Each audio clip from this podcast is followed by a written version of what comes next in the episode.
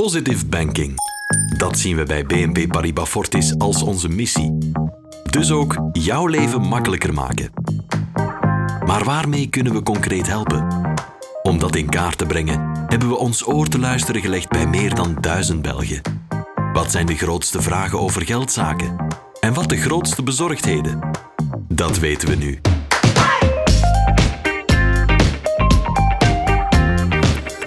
In Ask Your Bank geven we antwoorden in heldere taal om je nog beter van dienst te kunnen zijn.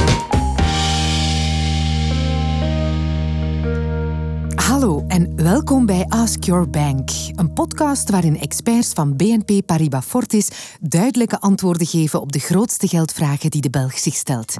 Ik ben Elke van Mello en ik bespreek in elke aflevering zo'n geldvraag met Martijn de Hane van marktonderzoeksbureau Profax. Dag Martijn. Dag Elke. We hebben telkens ook een expert van de bank te gast en vandaag is dat Michael Boets. Hallo.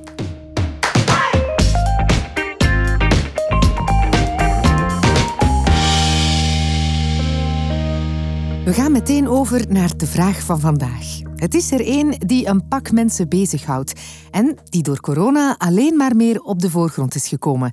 Namelijk, wat zijn de gevolgen van het verdwijnen van cashgeld? Gaan we naar een volledig cashloze toekomst of blijven we toch bankbriefjes en muntjes gebruiken? Wat zijn de voordelen en nadelen van cashloze betalingen? En hoe geraken we in de toekomst aan cashgeld als we het nodig hebben? Martijn, jij werkte mee aan de enquête voor BNP Paribas Fortis en jij weet dus met welke vragen de mensen zitten. Hè? Dat klopt. En Michael, jij bent hoofd van de afdeling betaalkaarten en digitale betalingen bij BNP Paribas Fortis. Dus jij weet alles over cashloos betalen en over de toekomst van geld. Ja, inderdaad. Martijn, we beginnen bij jou. Wat vertelt jouw onderzoek over de zorgen van de Belg over die daling van cashbetalingen de laatste tijd? Wel toch een en ander. Hè. We zien dat uh, in het onderzoek 41% van de bevraagden zegt dat ze daarmee bezig zijn. Hè. En voor bijna 1 op 5 van de Belgen is dat zelf een grote bezorgdheid. Het is zelfs zo dat um, de mensen die zeggen dat dat een bezorgdheid is, dat ze dan ook aangeven dat ze daar eigenlijk heel weinig informatie over vinden vandaag en dat ze zich dus daar weinig over kunnen informeren. Ik moet toegeven dat ik het laatste jaar zelfs soms helemaal geen cash op zak heb gehad. Hoe zit dat bij jullie, Martijn?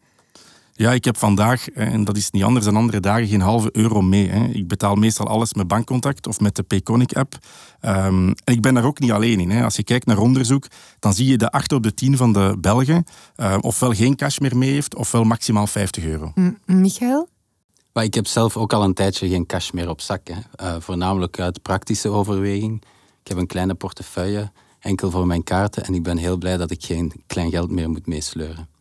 En ik ondervind hier persoonlijk ook uh, geen last van, omdat je eigenlijk sinds de pandemie uh, zowel met je kaart als met je smartphone bijna overal terecht kan. Handig, hè? Ja.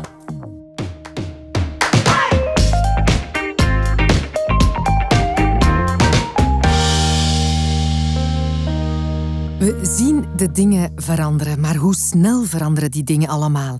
Martijn, wat zeggen de cijfers? Een heleboel. Hè. Laat me een aantal dingen op een rijtje zetten. Hè. Misschien eerst over uh, het gebruik van cash. Hè. Um, we zien dat het gebruik van cash de laatste jaren sterk is gedaald. Hè. En eigenlijk geeft nog maar 13% van de Belgen aan dat cash hun favoriete betaalmiddel is. Hè. En we zien dat die dat dat cijfer eigenlijk stelselmatig afneemt. En het neemt niet af enkel bij jongeren, hè, wat men zou kunnen denken, maar het neemt eigenlijk af in alle leeftijdsgroepen. Hè. Nu, dat gaat over cash. Aan de andere kant heb je dan natuurlijk het elektronisch betalen. Nu, daar zien we wel een fel onderscheid tussen het contactloos betalen met de kaart enerzijds en het mobiel betalen. Um, vandaag heeft 7 op de 10 Belgen al eens contactloos betaald. En als je dat vergelijkt met pre-COVID-cijfers, daar was dat nog maar 50%. Dus de stijging um, die COVID veroorzaakt heeft op dat vlak is wel, uh, is wel behoorlijk significant. Hè.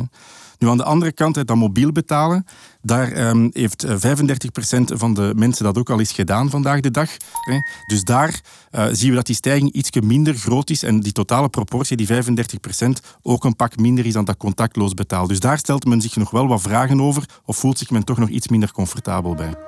Ik kijk even naar Michael. Hoe verklaar jij dat allemaal? Ja, een paar zaken spelen zeker mee in de groei van digitaal betalen. Hè. Een trend dat we inderdaad hebben geconstateerd is dat het aandeel van contactloze betalingen dat die fors gestegen is. Mm -hmm.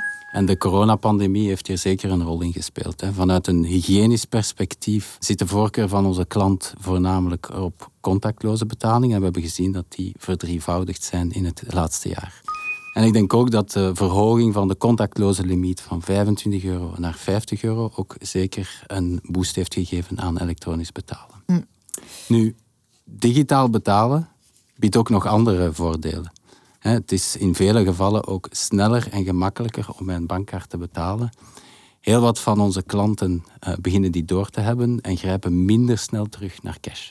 En denk jij nu dat dat een blijver is? Minder met cashgeld betalen, ook na corona? Zeker en vast. Ik denk dat cashbetalingen gaat blijven afnemen. Enerzijds omdat de consument heel wat alternatieven eh, tot zijn beschikking heeft. Je hebt niet enkel de betaalkaart, maar ook het betalen met een smartphone, het scannen van een QR-code of betalen met Apple Pay of Google Pay eh, is in opmars. En het zijn die alternatieven die het betalen gemakkelijker maken voor onze klant. Mm, Het gaat heel vlot, hè? Op Ja. die manier. En anderzijds zien we ook dat bij winkels en handelaars dat daar ook een positieve trend is. En meer en meer handelaars gaan een vorm van elektronisch betalen gaan aanvaarden. En we zijn er echt van overtuigd dat die evolutie zich gaat voortzetten. Er ligt ook een wetvoorstel op tafel die elke handelaar gaat verplichten om minstens één vorm van elektronisch betalen te aanvaarden. Dus als ik het goed begrijp, dan is het over en uit binnenkort voor cash. Nee, daar geloven wij niet in, Elke. We gaan duidelijk naar een samenleving waar we minder cash gaan gebruiken, maar cash zal niet onmiddellijk uit het straatbeeld verdwijnen. En waarom betalen mensen dan nog met briefjes en muntjes? Maar er zullen altijd wel redenen zijn waarom dat mensen met cash gaan betalen. Sommige mensen vinden het gewoon handig, hè, zeker voor kleine bedragen. Anderen werken liefst met cash omdat het gemakkelijk is om te budgetteren. Omdat ze het dan fysiek zien. De briefjes en als ze het hebben uitgegeven, is het op. Ja, correct. Het is ook anoniem. Inderdaad. Niet per se voor transacties die het eh, daglicht niet mogen zien, maar bijvoorbeeld een koppel dat een gemeenschappelijke rekening heeft en een partner wil een cadeautje kopen, dan is het handig om dat met cash te doen. Jij hebt nog plannen hè, straks. Wie weet, Elke.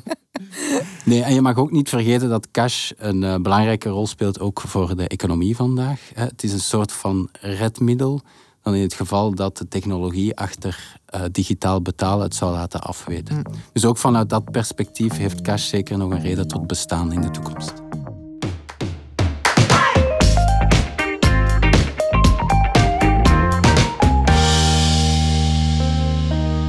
Zelf voel ik me meer op mijn gemak met een bankkaart op zak dan met zo'n dikke portefeuille.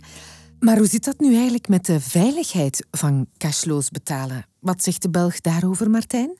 Ja, dat toch niet iedereen denkt zoals jou, Elke. Ehm, er is toch nog een groot aandeel van de mensen die zich afvraagt of elektronisch en online betalen wat dat effectief wel veilig is. Ja, we merken inderdaad dat heel wat klanten zich vragen stellen over de veiligheid van eh, nieuwe betaalmiddelen. En waarover stellen ze dan vragen of waarover maken ze zich zorgen? Zo heb je bijvoorbeeld klanten die zich zorgen maken over de contactloze functionaliteit van hun bankkaart. En ze denken dat ze bestolen zullen worden door een fraudeur die met een betaalterminal langs de handtas of langs de jaszak eh, zou passeren. Oei. Nu, dat kan niet zomaar gebeuren. Hè. Dat komt eigenlijk omdat eh, elektronische of kaartbetalingen zijn niet anoniem en zijn traceerbaar. Dus dat wil eigenlijk zeggen dat de betaalterminal en de rekening die erachter zit, dat die traceerbaar zijn. En in geval van dergelijke fraudegevallen zouden we heel snel bij de fraudeur terechtkomen. Oké, goed, ik noteer. Cashloos betalen is veilig. Ja, en ik zou zelfs durven zeggen, in de meeste gevallen veiliger dan cash.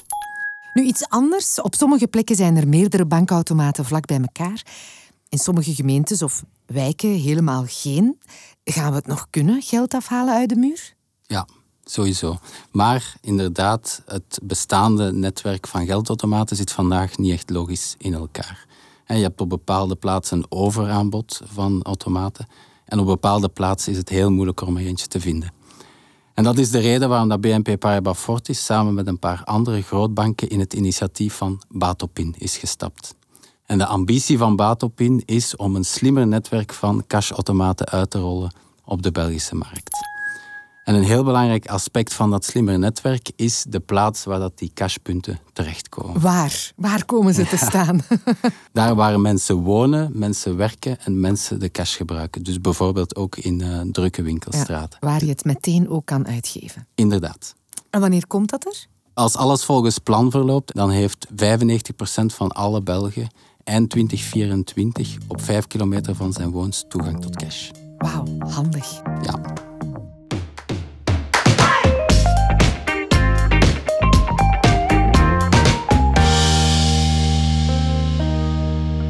We zijn aan het einde van deze podcast gekomen. Ik ga heel even samenvatten wat ik geleerd heb. We gaan niet helemaal van contant geld af zijn, maar het zal wel steeds minder worden gebruikt. Cashloos betalen is veilig. En de grootbanken die gaan ervoor zorgen dat 95% van de Belgen tegen eind 2024 een cashpunt heeft op maximum 5 kilometer van zijn woning. Wilden jullie hier nog iets aan toevoegen? Martijn? Voor mij niet, Elke. Ik ben het eigenlijk 100% eens met, uh, met jouw conclusies. Michael? Nee, ik heb ook niets toe te voegen. Ik ben wel blij dat ik heb kunnen vertellen dat het een genuanceerd verhaal is. We gaan niet naar een cashless samenleving, maar we gaan wel naar een samenleving met less cash. Mooi gezegd. Martijn, Michael, bedankt voor jullie komst naar de studio. Graag gedaan. Graag gedaan. Dit was aflevering 3 van Ask Your Bank. Vond je deze podcast interessant? Abonneer je dan via je favoriete podcastspeler. Binnen twee weken zijn we er terug met aflevering 4. De inhoud van deze podcast is waar op het moment van opname en kan door veranderende omstandigheden in de tijd evolueren. Ga daarom altijd te raad bij uw adviseur vooraleer u financiële beslissingen neemt.